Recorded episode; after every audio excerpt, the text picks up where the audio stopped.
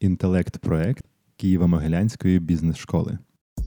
Я кажу, з таким бюджетом ваша капіталізація буде ще менше, як зараз. Ні, ні, ні, знову треба нову стратегічну сесію, не туди йдемо.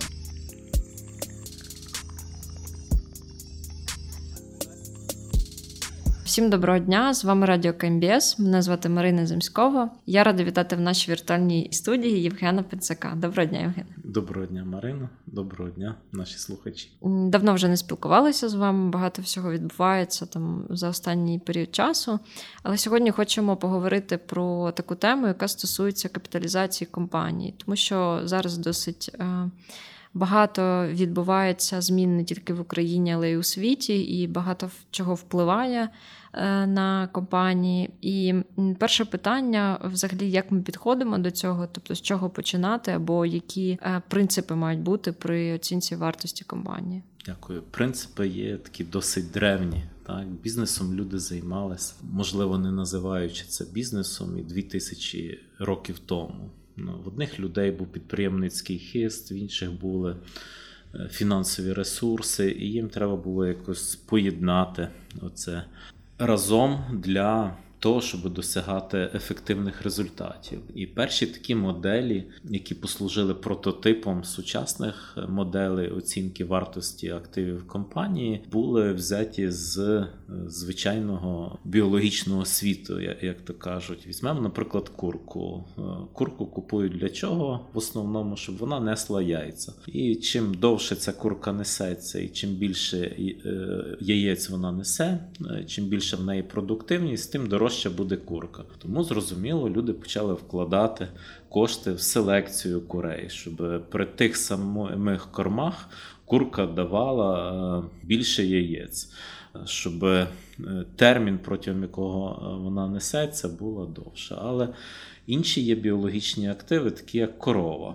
Дуже часто її ставлять корову, в приклад, коли ми будуємо моделі оцінки вартості активів корова сама по собі вона приростає в м'ясі, тобто зростає її капіталізація, але впродовж життя корова дає молоко. Чим більше молока вона дає, і ми можемо це молоко продавати, вона генерує для власника цієї корови кешфлоу, грошовий потік. А тому корови стали оцінювати за певними факторами. Ми всі здогадуємося, за якими так, не зовнішній вигляд корови, а продуктивність корови. І знову та сама історія, яку я розповідав про курку, яка несе яйця. Але є і інші е, активи, наприклад, ми інвестуємо в сад. Сад плодоносить е, яблука, груші, там, інші фрукти. Один рік їх є багато, в інший рік є мало. А деякий рік взагалі погода є несприятлива і і плодів зовсім нема. І також треба знайти певний підхід до оцінки. Абсолютно так само і в бізнесі. Питання тільки, що назвати плодами. І прийнято в бізнесі плодами називати грошові потоки, які він генерує. Отже, бізнес оцінюється в основному не по тому, за скільки я купив цей актив, а скільки він мені приносить. Скільки він мені приносить грошового потоку, як довго, і за скільки я його можу продати в майбутньому. Ну, В основному всі дискусії при оцінці вартості бізнесу в Україні чи за кордоном вони крутяться навколо таких простих ідей. Тобто я зараз оцінюю багато компаній з різних секторів економіки, як в Україні, так і за кордоном, так і компаній її цікавлять, які е, планують вийти на IPO, тому що кожний власник, будемо говорити, власник корови, власник курки, хоче в кожний момент часу знати, скільки вона коштує, що їй вигідніше. Мені курку продати чи самому отримувати від неї яйця. Так Як люди дуже часто в Україні думають, мені тримати квартиру і здавати в оренду, чи продати цю квартиру. І, умовно кажучи, кожна модель це такі шальки, які дають нам відповідь на ці питання. Угу. Потім я розповім, напевно, детальніше, але поки що от, угу. от, от такі ключові ідеї. Дякую, Євген. Тут якраз дуже цікаво, як же порівняти ці альтернативи, тому що багато факторів е, може впливати як на той самий, ну, якщо брати звичний приклад з квартирою, да, можуть впливати так і ціни на нерухомість, е, те, що відбуваються, які події там в Києві, ну в Україні, і так само. Ем, не можна не враховувати, мабуть, інфляцію, і потрібно якби про все про все наперед подумати. На жаль, ні в кого нема такого інструменту, як крісталбол, кришталева куля, що дивиться вперед. Ми сказали, ми оцінюємо корову більш-менш за зрозумілими ознаками, як вона буде доїтись в майбутньому. А хто його знає, скільки компанія буде заробляти в майбутньому. Кожна компанія залишає за собою слід з фінансових показників, такий найбільш інформаційний, вибачте за тавтологію, інформаційний сигнал для оцінки. Все решта це є суб'єктивні судження, е, наші так якби. Е, мрії е, чи впевненість в наших можливостях, що буде в майбутньому. Ну, Останні події в Україні і в світі показують, що майбутнє прогнозувати дуже і дуже складно. Але кожна компанія має різну, різний степінь здатності пристосуватися до майбутніх подій, які можуть розвиватися там в різних напрямках дуже непередбачено. Ми тоді говоримо, що компанія має більшу або меншу гнучкість реагувати на зовнішні е, події. І тому ця гнучкість в великій мірі створює вартість сучасного бізнесу. Ну, а разом з тим і звичайні інформаційні сигнали, які надходять з тої економіки, в якій працює компанія, з тої юрисдикції, з галузі, ну і з глобальних трендів, які е, вказують нам на перспективи того е, чи іншого напрямку бізнесу. І вони всі мають бути інтегровані е, в модель оцінки вартості бізнесу. Якщо раніше компанія могла собі дозволити оцінювати вартість бізнесу там раз в рік, е, запускаючи певні класи моделей, які інтегрують всі ці аспекти, про які я говорив, то зараз такий час в епоху розвитку автоматизації, штучного інтелекту, там it індустрії, що власники бізнесу хочуть мати неперервне відображення всього інформаційного поля в вартість. І щоб ми могли слідкувати за тим, вартість зростає достатньо динамічно чи недостатньо динамічно, вона зростає чи падає. А які управлінські дії можуть призвести до того, що ця вартість буде зростати такими темпами, е, які ми можемо забезпечити? Е, дуже цікаво зрозуміти тут, а що таке гнучкість? Ну тобто, якщо ширше розкрити це поняття, е, які якби з чого складається зараз ця гнучкість?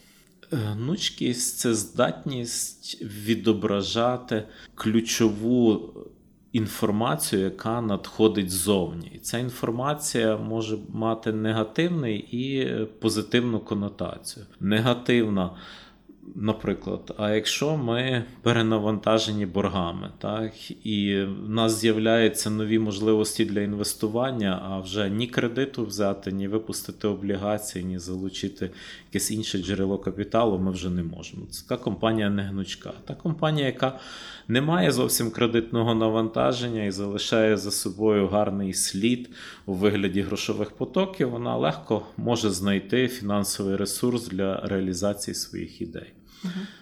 Позитивна конотація, з'явився якийсь новий напрямок бізнесу, там застосування штучного інтелекту, чату GPT чи щось інше. У вас немає фахівців, які можуть е, з цим напрямком працювати. У вас немає нових ідей стосовно застосунку е, цього інструменту. Тобто ви також виявилися негнучкі. Тобто, ну, можливо, оптимальним чином було інвестувати в створення відповідного підрозділу з автоматизації, чи з бізнес-аналітики, чи чогось іншого, щоб бути завжди на поготові підхопити нові ідеї, які з'являються на ринку. Бо на багатьох ринках. Бути першим це означає бути переможцем. Той, хто заходить вже в другому, в третьому ешелоні, тобто його додаткова, скажімо, маржинальність, вона є дуже і дуже маленька. Тобто швидкість також можна сказати входить сюди, і е, це також допоможе зробити ну компанію більш гнучкою. Це побудова моделей, угу. починаючи з архітектури, з їх імплементації, верифікації і застосунку. І все воно потребує певних е, компетенцій. Наприклад, якась мережа. Е, звикла інтуїтивно відкривати нові і нові магазини. І ці нові магазини вони генерують нові грошові потоки. Так якби у вас не одна корова, а корів стає багато, а корови ви вмієте вирощувати. А тут в один момент ви бачите, що цю корову треба годувати набагато більше, а ті надої вони не повертають ваші капіталовкладення в цю корову. І ви кажете, а на що мені було стільки цих? Корів. uh Так, Але для цього потрібна була модель, яка би показала, що от в даний момент часу тобі не вигідно нарощувати стадо, а давайте більше інвестуй в селекцію корів або розвивай паралельний бізнес, там розводь овець чи щось інше. Угу. Тобто, чи правильно розумієш, що це про ефективність того, що вже існує? Тобто, чи правильно спочатку подивитися на де ми можемо покращити те, що є, або там змінити да, щось перед тим, як взагалі щось додавати, ну, якийсь новий напрямок. Так, це так званий підхід forward-looking. Перед тим, як щось зробити, я маю спроектувати, а що з цього буде, а не зробити, і тоді подивитись, буде добре чи погано. Ну, бо це втрачені кошти, це sunk cost. Ну, Інвестиції, вони є так звані незворотні, irreversible. Інвестувати легко, а назад забрати гроші з цих інвестицій це завжди великі втрати. Uh-huh. Тому основний метод моделювання в бізнесі він е, носить назву симуляції Монте-Карло. Ми симулюємо, а що з цим з цього всього може вийти. І для цього якраз потрібна аналітика. Одна аналітика, вона описова, вона подивиться, а що було. Інша експертна аналітика, вона зніме картинку, а що зараз відбувається на ринку. І прогностична аналітика вона спрогнозує, а що далі буде з різними напрямками бізнесу. І тоді вже приписова аналітика, коли я зробив всі попередні аналітики, а що мені з цим всім робити? Практично це такий закон, за яким будуються всі всі моделі в бізнесі. Він є дуже простий, але кожний оцей елемент він потребує певної специфіки аналітики. Дата сантиста, статиста, того, що займається форекастом, він має знати сотні моделей, в яких випадках яку модель застосувати, враховуючи всі ці події, які в світі відбуваються. Має бути експерт, який вловлює всі тренди, Дуже часто тепер це робить чат GPT, робить аналіз ринку. А що там відбувається в такому сегменті? Які узагальнені фінансово-економічні показники такого-то сектору, такого-то підсектору? Угу. Тобто можна так тепер використовувати AI. А, Тут, якщо ми вже заговорили за цей напрямок, цікаво. Е, можливо, ви помітили якісь нові ідеї, або як ще можна застосовувати його е, в наших реаліях, бо відчувається, що це певний тренд і це буде продовжуватись. Ну так, провідні, скажімо, бізнесмени світу зараз б'ють на сполох, що можливо призупинити використання штучного інтелекту на півроку, е, виробити ну, певні правила, процедури. Е, стосовно е, його використання, тому що він може нести загрозу людству. Інші на противагу кажуть, якщо люди не будуть використовувати в добрих намірах штучний інтелект, то знайдуться ті, які його використають в поганих намірах, і вони чекати не будуть. Ну і, і правда є і в одному, і в другому кінці.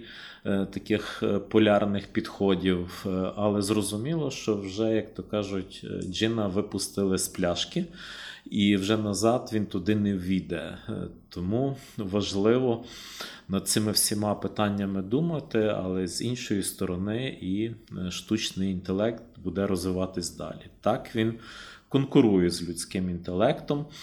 Е, але ще на даний момент е, ну, такої загрози фантастичної нема. Ну, бо Тому що е, штучний інтелект ще не може приймати рішення, займатися приписовою аналітикою. Для того потрібна воля людей, створення команд, е, імплементація, контроль за імплементацією. Хто сказав, що те, що сказав штучний інтелект, це є правильно, чи е, воно дасть результат. Знову ж таки, штучний інтелект не має кришталевої кулі, так як на сьогоднішній день, які би ми не мали квантові комп'ютери, ніхто не знає, що буде відбуватися далі зі світовою економікою. Так само, як нема ні гадалок, ні е, якихось провидців.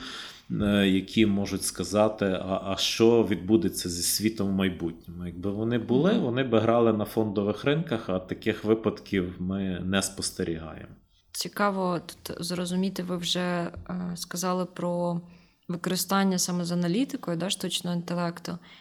Можливо, вже є якісь випадки, як це можна все-таки застосовувати, чи може бути якось штучний інтелект в використаний в моделюванні? Як Звичайно, що може, і ми до того йдемо. Початок нашої розмови саме в цьому і полягав. Коли ми вже пробудували модель, не штучний інтелект пробудував модель. Ми знаємо, чого ми хочемо досягнути, яка в нас цільова функція, які фактори впливають то тоді штучний інтелект нам може дуже швидко збирати, консолідувати інформацію, е, інтегрувати одну інформацію, одні інформаційні потоки в іншому. Ми в режимі реального часу бачимо чи оцінку вартості бізнесу, чи оцінку інвестиційного портфеля і тому подібне. Е, тобто, це вже є і з цим проблем нема. А куди бізнесу рухатись, яку ідею розвивати, може підказати штучний інтелект, але від підказки до реалізації ідеї це є довгий і складний шлях. Так, е, нові версії штучного інтелекту GPT-4, вони є потужніші, ніж просто чат GPT. Е, не, не тільки OpenAI розвиває штучний інтелект, є багато альтернативних варіантів. І це як такі кінні перегони. Хтось зараз лідер, хтось інший може стати лідером в майбутньому. Штучний інтелект буде мати свою спеціалізацію. Можливо, е, потрібно буде використовувати цей штучний інтелект в певній послідовності. Один буде краще пристосований до виконання поставлених задач в одній сфері, інший в іншій сфері.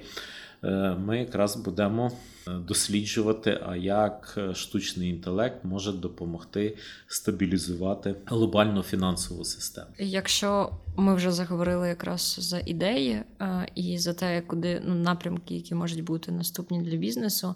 Цікаво, можливо, ви спостерігаєте якусь тенденцію, які варіанти зараз бачать для себе підприємці в Україні, саме те, що стосується ну, розвитку компаній, і які питання собі можливо ставлять.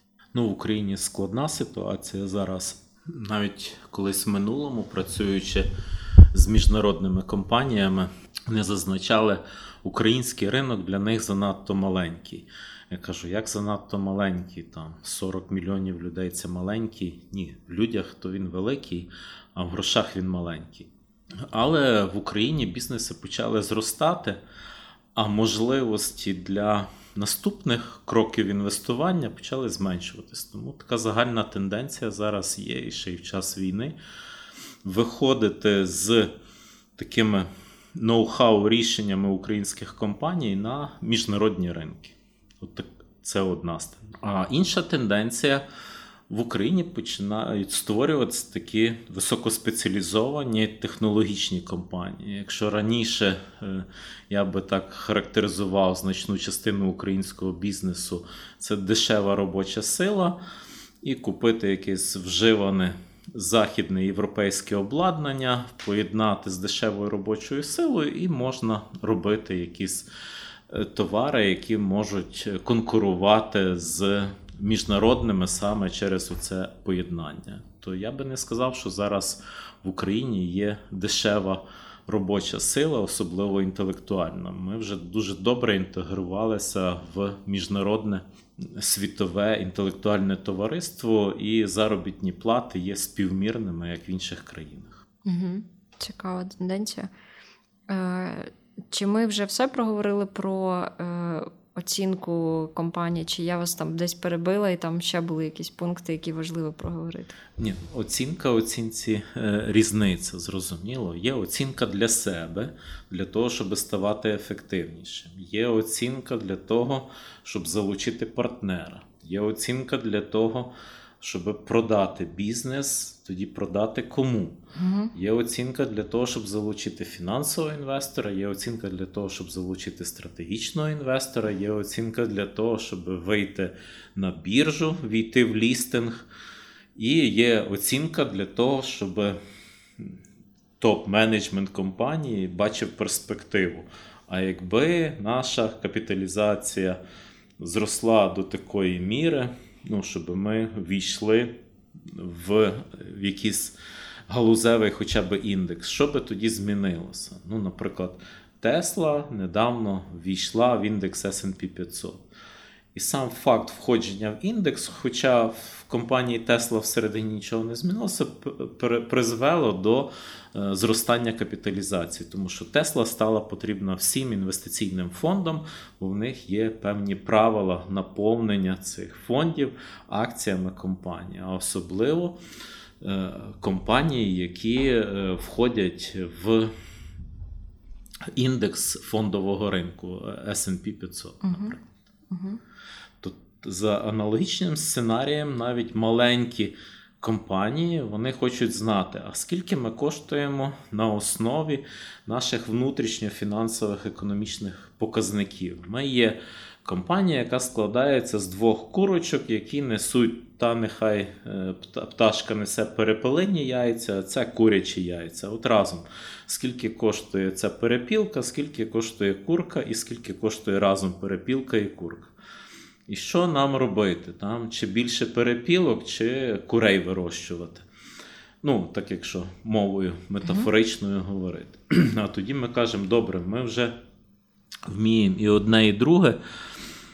А як зрозуміти, чи взагалі це вирощування курей е, з метою отримувати яйця, чи це перспективний бізнес? То ми маємо всю цю галузь е, проаналізувати і накласти на наші показники. Я кажу, це буде таке market adjusted оцінка. Тоді добре. А як в контексті всієї країни, де відбувається бізнес? А як в контексті глобальному? Яка є перспектива от того, що я вирощую, того, що я там виготовляю, і і тому подібне. Uh-huh. Тому є макропоказники, галузеві показники, внутрішні показники, показники, які я використовую на продаж, показники, які я використовую для того, щоб винагороджувати менеджерів за їх гарну роботу, які призводять до збільшення капіталізації компанії. Це ми називаємо управлінські опціони.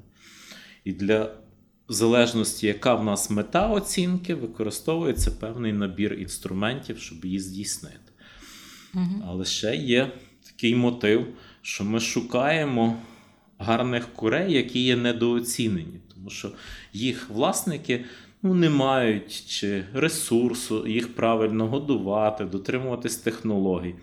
Зараз в полі зору ну, таких дуже спритних людей є ті бізнеси, які управляються неефективно. Якщо вони управляються неефективно, то їхня вартість є низька. А якщо я додам туди трішки своєї ефективності, то зразу вартість цього активу стрімко зростає. Я не обов'язково повинен з цього активу все витягнути, прожити з ним весь життєвий цикл. Я тільки показав, як управляти, і продаю вже його тому, хто буде відповідати за те, що він дотримується певних стандартів і протримує курс цієї компанії в правильному напрямку. Дякую, Євген. А якщо ми більше розглядаємо оцінку вартості компанії більше для себе, щоб зрозуміти, де покращити, то я так розумію, ми так само дивимося на ці всі тенденції, на аналізуємо ринок, ринок, щоб зрозуміти, що нам потрібно робити нового або іншого, щоб або підтримати той рівень існуючий, який є, якщо це лідери ринку, або вийти там на перші позиції. Але що ще потрібно про що думати, окрім цього? Ну так, але це залежить якого типу компанії. Якщо ми інноваційна компанія, то нам все треба інвестувати в R&D, все решта віддати на аутсорс. Якщо ми компанія, яка виробляє однорідний товар, наприклад, все все агропромисловість, ми вирощуємо зерно, там олійні культури, е, цукровий буряк чи, чи ще щось, там все треба інвестувати в ефективність. Ми беремо кращу технологію, там, краще обладнання. І в нас е, в нашому PNL структура витрат вона починає змінюватися в кращу для нас сторону. В нас з'являється додаткова маржинальність. Тому що на ціну однорідної продукції ми вплинути не можемо, тому що вона всюди є одна. Але підвищувати ефективність виробництва, здешевлювати ми можемо. І ну, так як от я перед тим розповідав, як відбувається полювання за неефективністю. Ми дивимося, якщо би я купив цей бізнес, що би я в ньому змінив кращу для мене сторону, і як би це призвело до зміни капіталізації. Я бачу оцю дельту, оцей коридор, де я можу вже торгуватися з існуючим власником. Угу, Дякую. Тобто нам потрібно розуміти сценарії е, різні і ну, дивитися на те на певні періоди, хоча б розуміти, так. якщо ми зробимо це і це. Якщо це диференційований товар, то я інвестую якраз в більш яскраво виражену точку своєї диференціації. Бо тільки коли в мене є якась унікальна атрибут мого товару, який не мають конкуренти, або він розвинений до такої міри, що відділяє мене від конкурентів, я можу тоді його продавати за вищою ціною і збільшувати свою маржинальність. Угу. То Тому оцінка бізнесу, оцінка кожного інвестиційного проекту це така дуже і дуже індивідуальна річ. До неї е, ми використовуємо загальні підходи, але вони мають бути дуже специфічними і, і відображати. Е, специфіку цього бізнесу, а що ще важливіше, а що з ним буде відбуватись в майбутньому. Тобто, не бачучи так, е, стратегії реалізації управління цим бізнесом, ну, оцінка буде ну, така дуже і дуже штучна. Угу, Дякую. І чи правильно я розумію, що там, наприклад, модель Монте-Карло вона допомагає прорахувати безліч сценаріїв, які там ну, людина не може зробити, бо тому що там просто цих варіантів може бути сотні. І... Тому що ми є такі дуже суб'єктивні. Ну, Тобто наш мозок не навчений для того, щоб генерувати багато сценаріїв. Людина не може відрізнити, завтра буде сніг з ймовірністю 2% чи 3%. Угу. А комп'ютер все може зробити. Але комп'ютеру треба дати вхідну інформацію. Отже, угу. ми беремо різні інформаційні потоки, дивимося, їх інтегруємо разом, їх е, на основі статистичної обробки інформації ми знаходимо певного роду закономірності, які ми думаємо, вони продовжаться в майбутньому. І тоді запускаємо процес генерування мільйонів і мільйонів сценаріїв, які все це робиться в лічені секунди, і нам комп'ютер показує картинку майбутнього. Хочете через три місяці, хочете через півроку, хочете через рік. Якщо нам картинка не подобається, ми кажемо, а давайте будемо бізнесом управляти в інший спосіб. Яка тепер буде картинка uh майбутнє? І ми добиваємося, щоб та картинка майбутнього для нас нас задовольняла. Але для цього є певного роду критерії інвестування, які показують нам так само у вигляді чисел, яка картинка краща, яка гірша. І основну увагу в аналізі цієї картинки це є ризики. Ризики того, що ми втратимо нашу інвестицію в великій мірі. Ми кажемо, краще я не дозароблю всіх грошей світу, але е, мій бізнес буде контрольований і я сильно не провалюсь в мінус. Тобто, тільки маючи це розуміння стратегії, тобто такого бажаного майбутнього стану, ми зможемо, е, враховуючи ще ці всі сценарії, бачити повну картинку. Інакше це буде оцінка заради оцінки. Так, є рада директорів, є засновники компанії, є топ-менеджмент компанії. Є ключові аналітики. Аналітик не відповідає за стратегію, за те, куди компанія піде, але він може дати відповідь на питання: якщо ми виберемо такий шлях, то нам слід сподіватися на такий результат. До мене часто так звертаються. От ми склали бюджет. А на яку капіталізацію ми вийдемо на кінець року наступного з таким бюджетом? Я кажу, з таким бюджетом ваша капіталізація буде ще менше, як зараз. Ні, ні, ні, знову треба нову стратегічну сесію, не туди йдемо. Тобто вони продумують так, куди вони будуть рухатись, як вони будуть рухатись. Але є е, реалії життя і є там та інформація стосовно процентних ставок, курсів валют, інфляції. Угу. Це все треба інтегрувати в модель, в такий єдиний шаблон, просимулювати мільйони сценаріїв, подивитися, а, а що ж ви отримаєте на виході? Угу. Що буде з тою вашою умовною куркою в, в кінці наступного року? Дуже дякую, Євген. І в мене таке останнє питання е, для наших слухачів. Можливо, є щось останнє з новин, що ви ну або статей, там що радите почитати, щоб розуміти оцей контекст, е, той світ, в якому ми знаходимося, щоб не випадати і розуміти, що просто відбувається, і бачити картинку. Почитати, послухати є багато чого. Найкраще це читати поточні новини і розуміти, що в світі відбувається. Ключових фінансових коментаторів, Yahoo Finance, Bloomberg, Wall Street Journal. Uh-huh. А ще краще це так званий learning by doing. Так? Ну, Тобто, у вас є якась проблема, не думайте, що за вас її хтось вирішить, самі почніть вирішувати цю проблему. Якщо ви там зупинилися там, в застосуванні певних підходів, там, аналітики чи ризик менеджменту, візьміть собі хорошого аналітика і в парі попробуйте попрацювати. Тобто ви, можливо, генеруєте ідеї, ви є більше правопівкульний, а він більше лівопівкульний. Ну, В людини ж для того є ліва і права півкуля, щоб вони балансували. Тобто дуже небезпечно, щоб всі рішення віддати на відкуп лише аналітику.